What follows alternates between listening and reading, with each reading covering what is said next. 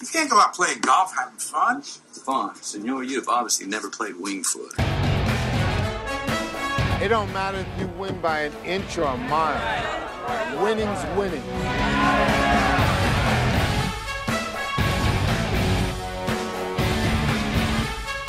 You've got to be kidding me, Vegas. Monday night. There's my picks for this week. Now, if you want next week's picks, I can give you those by Friday.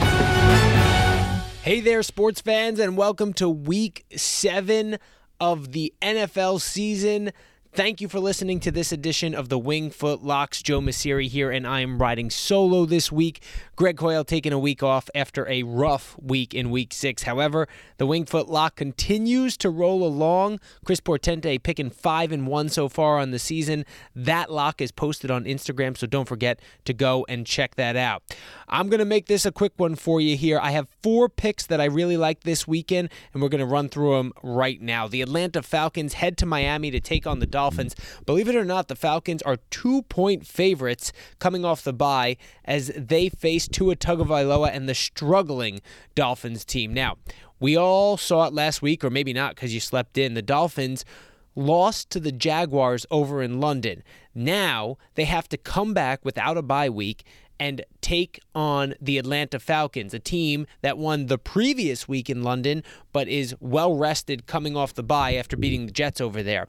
I really like that Matt Ryan managed to get Kyle Pitts involved in a big way when he was over there against the Jets, and I think that's going to continue this week. Throw in the fact that Tua might be the quarterback for now, but all of the talk around this game is about how Deshaun Watson will find his way to Miami. Not easy for your number one quarterback to perform when all that is going on. And we had all the stuff with Xavier Howard in the preseason. The cornerback said he wanted out of Miami. Things just aren't right down there.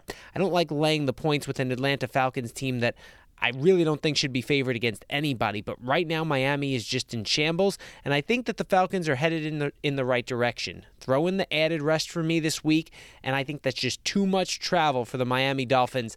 I think the Falcons win this one by at least a touchdown. So that's the first one o'clock game for you. The second one o'clock game, I'm going to put an asterisk on. I'm looking at the New York Jets as they head to New England to take on the Patriots. We saw this play out a few weeks ago at MetLife. Now, the Jets are also coming off the bye. Obviously, they lost to the Falcons in that London game. They're getting seven points here. Now, I think this is a little bit misleading because in the first matchup between these two teams, the Jets actually lost 25 to 6 to the Pats. But Zach Wilson threw four interceptions in that one. And I think three of those four interceptions probably warrant on him because they were balls that were either tipped off the receiver's hands or maybe that receiver didn't run the right route. I think that they will get back on track this week, and I think this will be a competitive game. But the big asterisk for me here in this one is CJ Mosley. He came out of the London game with this mysterious hamstring injury that we only found out about this week. Now, he's going to be a game time decision whether or not he's going to go. Says he doesn't want to rush it back too quick. But for me, he is the straw that stirs the drink with the New York Jets defense. I think their front has been getting a lot of pressure. They also get Marcus Maye back, and I think that the Patriots are going to have a little bit of a down week after losing that overtime game to the Cowboys, one that I, I think they should have won in regulation there.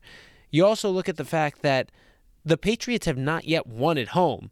And I don't think there's any reason that they should be a seven point favorite against the Jets this week. So if Mosley goes, I am on the Jets plus the seven points in that one.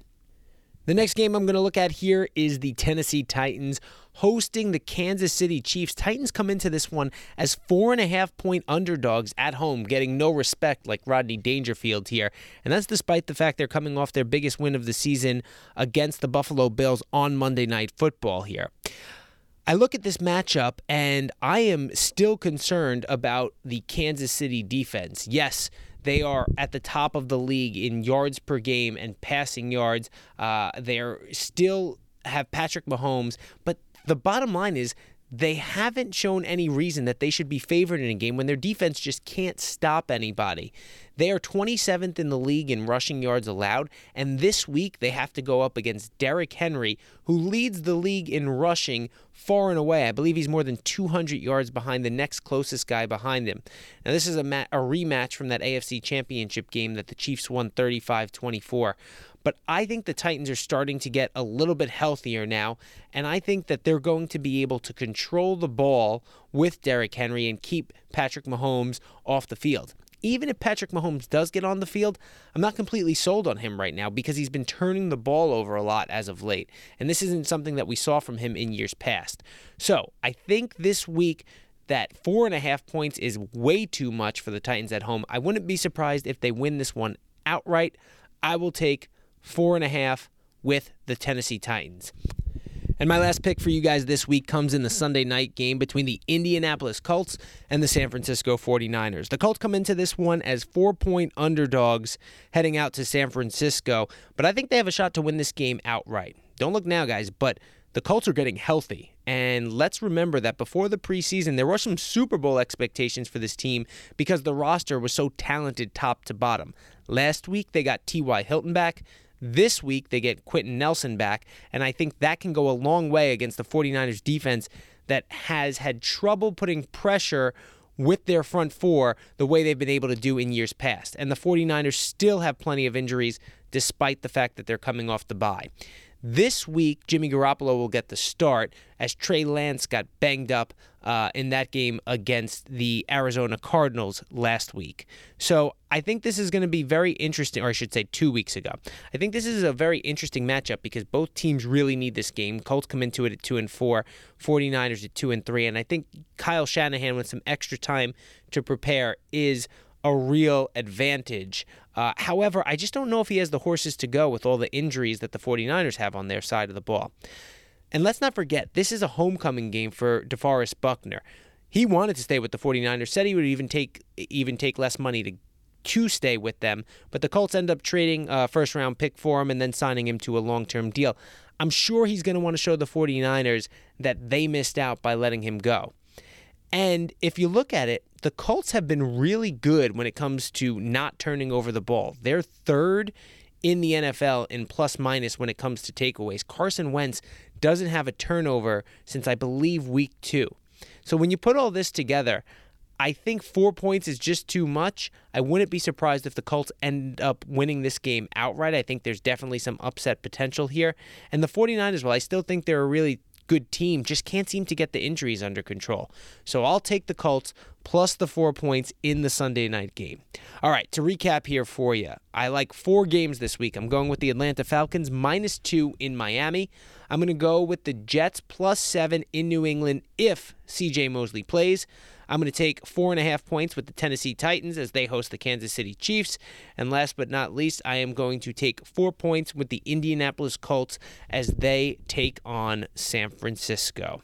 Those are my picks for you this week. Don't forget to check out the Instagram page for the Wingfoot Lock of the Week. Chris Portente off to a 5 and 1 start this season. You can't afford not to check him out. And remember, he's putting up his Wednesday wisdom every Wednesday with some of the spreads, some of the trends that are out there that could impact the games he's looking at each weekend.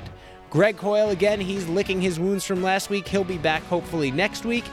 For Joe, I'm Joe Messeri. For Greg Coyle and Chris Portente, remember everybody, it's not whether you win or lose, it's whether or not you cover the spread. Thanks for listening to this condensed edition of the Wingfoot Locks. We'll talk to you next week.